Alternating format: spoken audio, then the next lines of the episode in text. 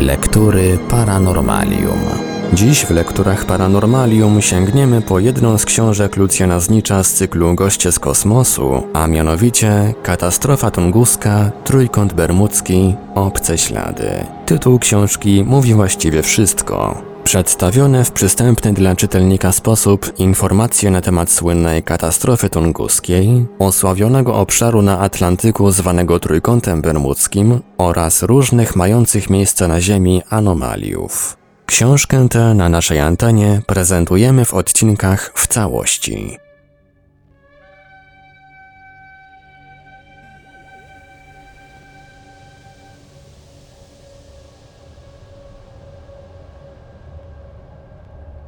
Woda i niebo zniknęły we mgle. Ale, podobnie jak to miało miejsce z katastrofami morskimi, nie zaginione bez śladu samoloty wraz z załogą stanowią największą tajemnicę tego rejonu. Tylko właśnie piloci, którym udało się w ostatniej chwili przed tym zaginięciem uratować. Posłuchajmy tylko, co mówią, a może wymyślają ci nieliczni szczęśliwcy, którzy otarli się o nieznane. Oto Dick Stern. Pod koniec 1944 roku ze Stanów Zjednoczonych została wysłana do Włoch eskadra lotnicza złożona z siedmiu bombowców. Jeden z bombowców tej eskadry prowadził właśnie Dick Stern. Nocą przy pięknej, cichej pogodzie, w chwili gdy eskadra znajdowała się około 300 mil od Bermudów, samolot Sterna nagle doznał takiego wstrząsu, że kilku członków załogi uderzyło głowami w sufit. Maszyna gwałtownie zaczęła tracić wysokość, ale mimo to Sternowi udało się ją zawrócić i szczęśliwie wylądować na opuszczonym niedawno lotnisku. Moment później wylądował na nim jeszcze jeden z bombowców. Z pozostałymi pięcioma kontakt radiowy został przerwany i nigdy już nie odnaleziono ani ich wraków, ani załogi. Ze względu na trwającą wojnę cały ten wypadek został zachowany w ścisłej tajemnicy. Kiedy jednak kilka lat po wojnie Stern w drodze z Florydy do Nassau znów spotkał się z podobnym fenomenem, nie zamierzał już milczeć. Tym razem było to w słoneczny, cichy dzień, a nieznana siła rzucała samolotem Sterna niemal kwadrans, zanim udało mu się jeszcze raz szczęśliwie z niebezpiecznej strefy wydostać. Władze lotnicze uznały to za zjawisko znanej powszechnie tzw. Tak turbulencji powietrznej, chaotycznego ruchu elementów masy powietrza po złożonych torach. Następnie Vocally. Przelatywał on jako pilot zawodowy pewnego październikowego wieczoru 1964 roku nad wyspą Andros, gdy w odległości 30 do 50 mil od niej, w chwili gdy znajdował się na wysokości około 8000 stóp, zwrócił uwagę na niezwykłe zjawiska. Z początku zauważył, że jakby zaczęły się jarzyć płaty jego samolotu, Potem strzałka kompasu zaczęła zwolna, ale bez przerwy poruszać się z jednej strony na drugą, a miernik poziomu benzyny nagle wskazał pełen bak, mimo że było jej tylko pół baku. Potem nagle wysiadł autopilot i samolot wszedł w głęboki wiraż, co zmusiło pilota do przejścia na sterowanie ręczne. Tymczasem jarzenie płatów stało się tak intensywne, że poczęło utrudniać prowadzenie samolotu. Zarysy skrzydeł stały się jakby rozmyte, a gwiazdy trudno widoczne. Na szczęście gdzieś po pięciu minutach jarzenie to poczęło słabnąć, a równocześnie przestała chodzić strzałka kompasu. Wszystkie przyrządy wróciły do normy i trzęsącemu się jeszcze z emocji pilotowi udało się szczęśliwie wylądować. Dalej następny pilot, Henry. Nieszczęście przyszło nagle, przez nikogo niezapowiadane, nieprzewidziane w żadnym komunikacie. Brzmi jego barwne sprawozdanie. Woda i niebo zniknęły w tajemniczej, zabarwionej jakimś nieziemskim kolorem mgle. Później morze zaczęło się gotować, tarcze kompasów obracać wokoło. Zawiodły wszystkie elektroniczne systemy pokładowe. Na szczęście trwało to tylko chwilę. Gdy to minęło, czułem się pusty, wyssany, pozbawiony zdolności myślenia, rozumowania, bez śladu jakiejkolwiek energii. Byłem bezwolny, pozbawiony siły. Sam nie wiem, jak wyprowadziłem samolot z mgły, która sprawiała wrażenie czegoś żywego. Następna relacja nie pochodzi już od pilota, który niestety zginął, ale od naocznych świadków katastrofy, a mianowicie obsługi lotniska w Nassau. W piękny słoneczny dzień kwietniowy 1962 roku od północy nadleciał w kierunku lotniska dwusilnikowy samolot typu Piper Apache i pilot zwrócił się przez radio z prośbą o zezwolenie na lądowanie. Zezwolenie to zostało udzielone, jednakże do pilota najwyraźniej nie dotarło. W moment później pilot prosił powtórnie wieżę kontrolną i mimo, że go z lotniska wyraźnie widziano, oświadczył, że się zgubił i nie jest w stanie określić swej pozycji. W tej chwili ogarnęła samolot jakaś niezwykle gęsta mgła, w której znikł on bez śladu. Mimo wezwań radiowych, pilot już się więcej nie odezwał. Następnego zaś dnia, 20 mil od lotniska, znaleziono jedno skrzydło Pipera. I wreszcie ostatnia relacja. Nie wiem, czy bardziej dziwna, czy bardziej tragiczna. 28 sierpnia 1963 roku z bazy lotniczej Homestead na Florydzie wystartowały dwa supertankowce z zadaniem dotarcia nad środkowy Atlantyk i zaopatrzenia tam w locie w paliwo eskadry dyżurujących w powietrzu superfortec typu B-52. Cała akcja była do tego stopnia tajna, że do dziś różne źródła podają różne daty zdarzenia, m.in. rok 1961 oraz różne porty startu, m.in. Fort Lauderdale. Dalsze szczegóły są już jednak zbliżone. Baza lotnicza, z której tankowce wystartowały, około północy otrzymała od nich drogą radiową informację, że znajdują się nad Atlantykiem w punkcie odległym o 300 mil na zachód od Bermudów. Niestety, była to informacja ostatnia. W chwili, gdy stwierdzono, że tankowce zaginęły, do akcji ratowniczej pchnięto całą armadę powietrzną Stanów Zjednoczonych. Dzięki 500 samolotom bacznie przeszukującym teren potencjalnej katastrofy, wkrótce udało się odkryć jakieś szczątki, które po poddaniu szczegółowej analizie uznano za resztki zaginionych supertankowców. Natychmiast wydany komunikat stwierdził, że oba tankowce uległy zniszczeniu w wyniku zderzenia się ze sobą. Jednakże dwa dni później śmigłowiec marynarki wojennej USA natrafił w odległości 135 mil od poprzedniego znaleziska na dalsze szczątki, które po analizie również uznane zostały za resztki zaginionych powietrznych tankowców. Do dziś nieznana jest człowiekowi siła, która byłaby w stanie rozproszyć strzępy samolotów w tak dużym promieniu. Cóż za potężne i ponure siły działają wokół Bermudów. Wyspy Szczęśliwości czy diabelskie? Trzeba zresztą przyznać, że właściwie do chwili pierwszego zetknięcia się naszej cywilizacji z tym archipelagiem nigdy nie cieszył się on dobrą sławą. Chociaż nie. Jeżeli legenda o świętym Brendanie ma jakieś podstawy, byłaby to jedna z nielicznych pozytywna opowieść o Bermudach. Czy jednak legenda ta dotyczy rzeczywiście Bermudów? Legenda głosi, iż żyjący w latach 484-577 irlandzki mnich, święty Brendan, wyruszył pewnego razu na okręcie na zachód i odbył po Atlantyku siedmioletnią podróż. Po swym powrocie do Europy oświadczył, że właśnie jemu udało się odkryć pełną szczęśliwości wyspę, do której daremnie wybierał się przed nim wódz rzymski Sertoriusz, o której marzył w swoim dziele De Situ Orbis geograf Pomponiusz, i której bezskutecznie szukali, odkrywając zresztą przy okazji Wyspy Kanaryjskie, książęta Mauretanii. Patrz rozdział pod tytułem Mityczny azyl szczęścia w pierwszym tomie Gości z kosmosu. Była to pełna szczęśliwości wyspa, z której gór płynął miód, a białe ptaki przemawiały do świętego ludzkim głosem.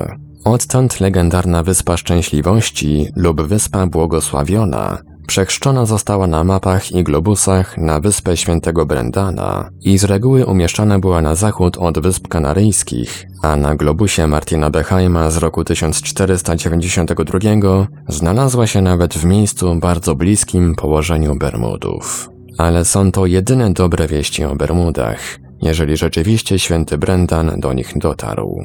Prawda, klimat tam jest łagodny, temperatura w ciągu roku nie przekracza plus 26 stopni Celsjusza i nie spada poniżej plus 16. Wspaniała roślinność rzeczywiście może budzić skojarzenia ze spływającym z gór miodem, a nawet białe ptaki, zwane dziś kahoe, o głosie przypominającym ludzki zostały tu odkryte. Jednakże rzeczywisty odkrywca wysp, hiszpański żeglarz Juan de Bermudez, od którego to nazwiska pochodzi ich nazwa, z pewnością nie zachował o nich zbyt miłych wspomnień. Odkrył je tylko dzięki temu, że w roku 1503 podczas niespodziewanego sztormu jego statek, Lagarca, rzucony został na bermudzkie rafy. Dzięki temu zdarzeniu już w roku 1511 na mapach Atlantyku pojawiają się w miejsce legendarnej wyspy Świętego Brandana po raz pierwszy rzeczywiste wyspy nazwane La Bermuda. Wyspy te wkrótce zyskały sobie miano Wysp Zaklętych i Tajemniczych, a nawet nazywano je Wyspami Diabła. Pisze o nich mieszkająca obecnie na Bermudach Polka Barbara Yearbury. Słynęły one wśród XVI-wiecznych żeglarzy z niebezpiecznych mocy. Wiele statków, głównie angielskich i hiszpańskich, zginęło w okolicach tych wysp i dlatego nawigatorzy owych czasów unikali tego miejsca jak zarazy. I chyba dobrze robili. Koloryt wód, rozciągających się między Bermudami, wybrzeżem USA a Bahamami, jest niezwykły. Pisze z autopsji o urokach tego akwenu żeglarz dziennikarz Krzysztof Baranowski. Od ciemnego granatu głębokiej cieśniny floryckiej po różne odcienie zieleni na płytszych wodach Bahamów. Turkus przechodzący w Seladyn stanowi ostrzeżenie, że jest już tak płytko, iż przez przejrzystą wodę można zobaczyć podnoszące się dno i wystające iglice koralowe zwane głowami. Tam, gdzie drogę zagradza rafa koralowa, woda na powierzchni faluje inaczej. Pod brzegiem i na mieliznach w kolorze wody przeważa odcień żółty, przechodzący w białą albo różową plażę, zależnie od gatunku korali, bądź zielono-czarne skały. Całymi kilometrami ciągną się pustynne plaże, dostępne tylko płytko zanurzonym stateczkom. Gdzie niegdzie jak memento tkwi na skraju mielizny wrak obsychający przy odpływie. Zarośla koloru spopielałej zieleni i pojedyncze palmy dopełniają krajobrazu. Koniec cytatu. Trzeba chyba obiektywnie stwierdzić, że mimo intencji autora, opis ten nie budzi raczej zbyt wielkiej otuchy. Nic więc dziwnego, że przez 100 przeszło lat od chwili odkrycia i naniesienia na mapy Bermudy były najwyżej czasowym schronieniem zabłąkanych tu rozbitków. Jednym z pierwszych miał być podobno jakiś Hiszpan, który rozbił się w okolicach Spanish Rock, hiszpańskiej skały, i pozostawił na niej krzyż z napisem 1543 FT. Dokładnie pół wieku później, w 1593 roku, w okolicach Bermudów traci całą swoją flotę angielski kapitan Henry May. A gdy kilkanaście lat później przybywa na Bermudy wreszcie pierwszy rzut stałych osadników, też nie jest to wynik planowej kolonizacji, tylko kolejnej katastrofy morskiej. 2 czerwca 1609 roku z portu Plymouth w Anglii wypłynął statek pod proroczą nazwą The Sea Venture, morskie ryzyko, ze 150 osadnikami na pokładzie, którzy zamierzali rozpocząć nowy los w Virginii w Ameryce. Niestety, nowy los wyszedł na ich spotkanie już daleko na Atlantyk i dotknięty burzą statek ostatkiem sił dotarł tylko do niecieszących się wprawdzie dobrą sławą, ale bądź co bądź ratujących przed zagładą na falach oceanu Bermudów. 28 lipca rozbity do reszty między koralowymi rafami wrak The Sea Venture został porzucony 300 metrów od wyspy, a wszyscy osadnicy na rozkaz kapitana statku J. Somersa przeprawili się na ląd i w ten oto niezbyt dobrowolny sposób zasiedlili Bermudy. Fakt ten zresztą zaledwie kilka lat później, w roku 1611, opisał w komedii fantastycznej Burza, znajdujący się już u szczytu sławy William Shakespeare. Natomiast każda rocznica szczęśliwego lądowania, 28 lipca, do dziś uroczyście obchodzona jest na Bermudach jako tak zwany Dzień Somersa. Oczywiście Bermudy dziś, niemal cztery wieki później, przeszły już dużą metamorfozę. Na wyspie Long Island powstała stolica Bermudów, Hamilton. Siedem wysp zostało połączonych ze sobą mostami i liniami kolejowymi. Cały ten kompleks nosi obecnie nazwę Main Island, wyspa główna. 55 tysięcy mieszkańców, w tym około 60% czarnych, co roku przyjmuje w hotelach i na plażach wysp pół miliona turystów, głównie z Kanady i USA. Jednak spośród 360 koralowych wysp wchodzących w skład całego archipelagu, o łącznej powierzchni 53 km2, do dziś zamieszkiwanych jest zaledwie 20. Niewolnictwo zniesione zostało na nich dopiero w roku 1834, a segregacja rasowa nie dalej jak 10 lat temu. To jest około roku 1970.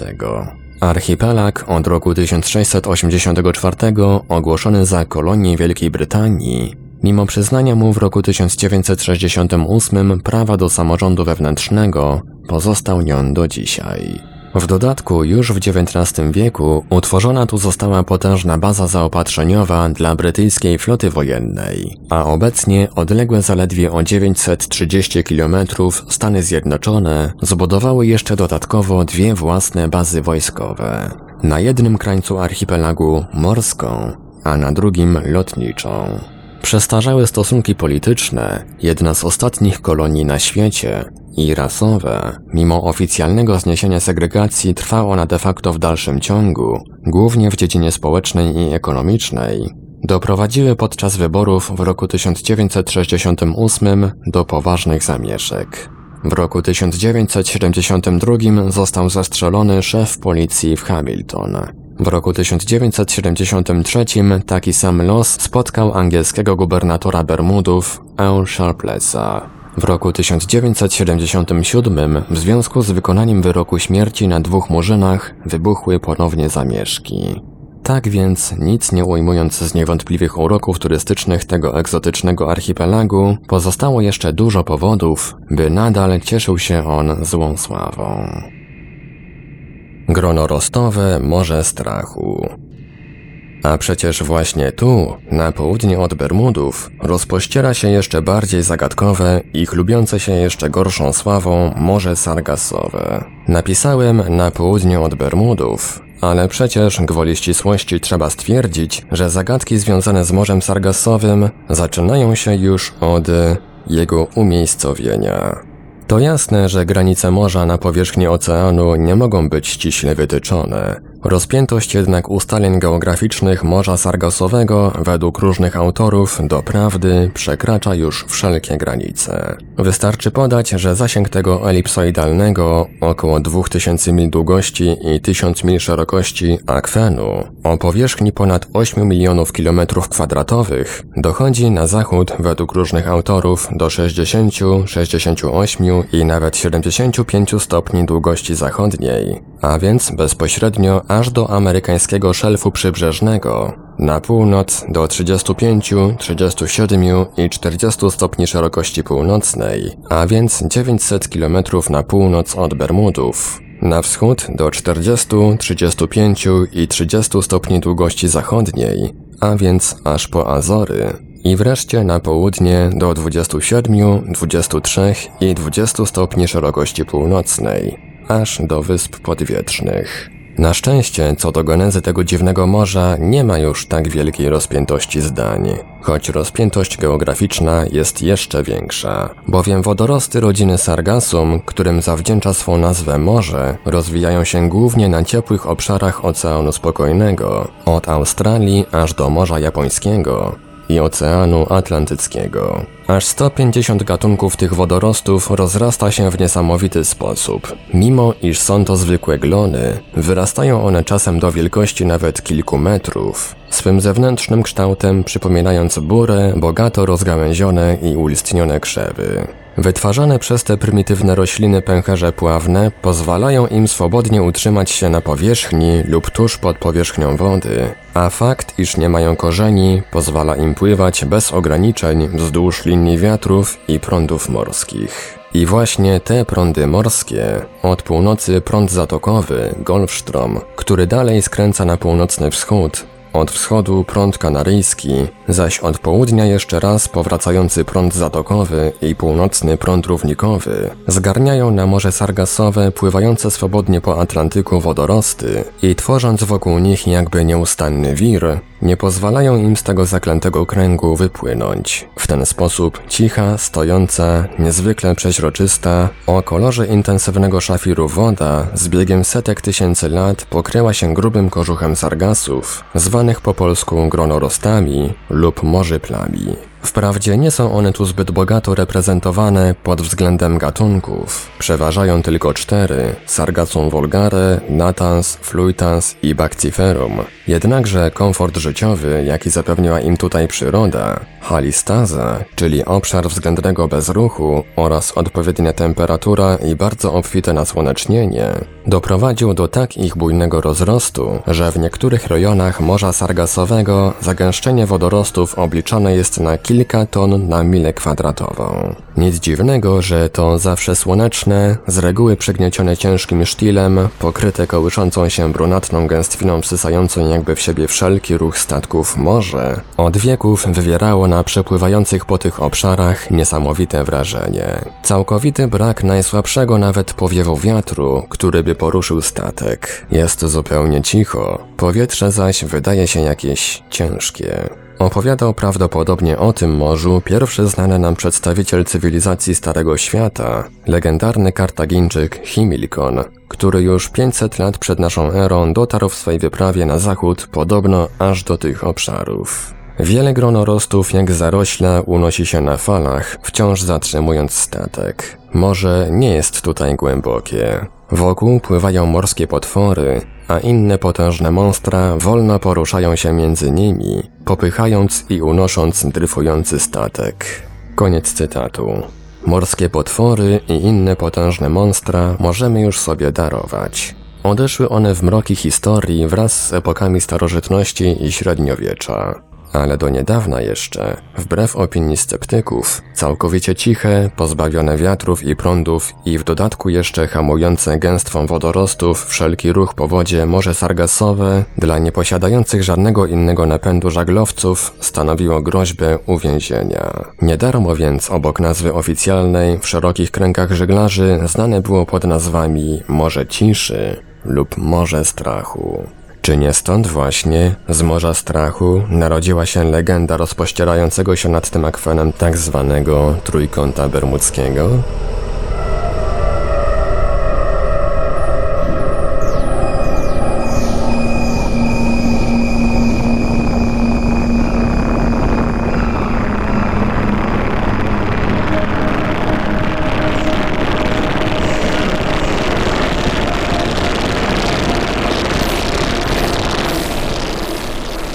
Radiu Paranormalium zaprezentowaliśmy fragment książki Lucjana Znicza Katastrofa Tunguska, Trójkąt Bermudzki, Obce Ślady. Dalszy ciąg w kolejnym odcinku Lektur Paranormalium.